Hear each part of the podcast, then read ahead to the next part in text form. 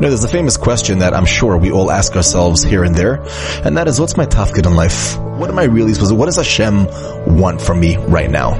This morning when I was putting on tefillin by Shachris, as I was putting on my tefillin shel yad, I was thinking to myself something amazing. I was like, wow, right now, there is nothing in the world that I am supposed to be doing other than making the bracha of my tefillin.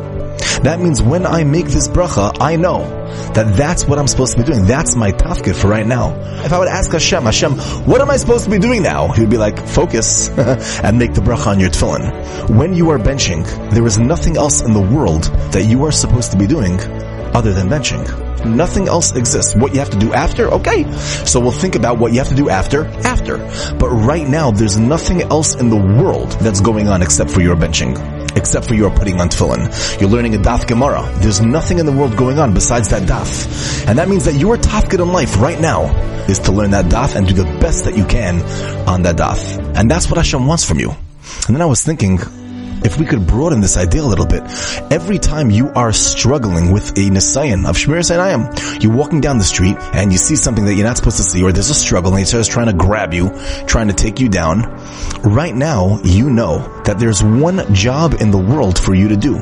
If you would ask Hashem, Hashem, what's my tafkid in life? Hashem would probably say, right now your tafkid in life is just to look down. Just control yourself this time and then everything else in the world falls away except for this idea that's going on right now. Because this is my tafkid. This is my purpose. Rabbosai, if we could think about this with all the mitzvahs we do and all the averis that we're supposed to stay away from, and each one is broken down into its own thing, and we say, wow, right now I am literally fulfilling my tafkid in life for right now.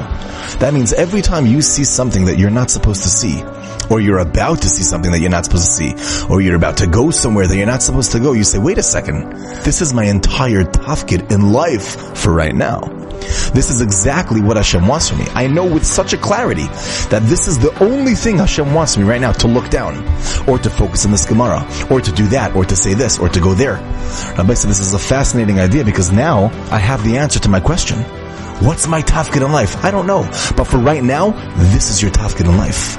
So Rabbosai we could all do it. We could all do it. We focus on this idea and we could all become amazing gedolim, Rabbosai. Let's control ourselves and let's make HaKadosh Baruch Hu proud with every move we do.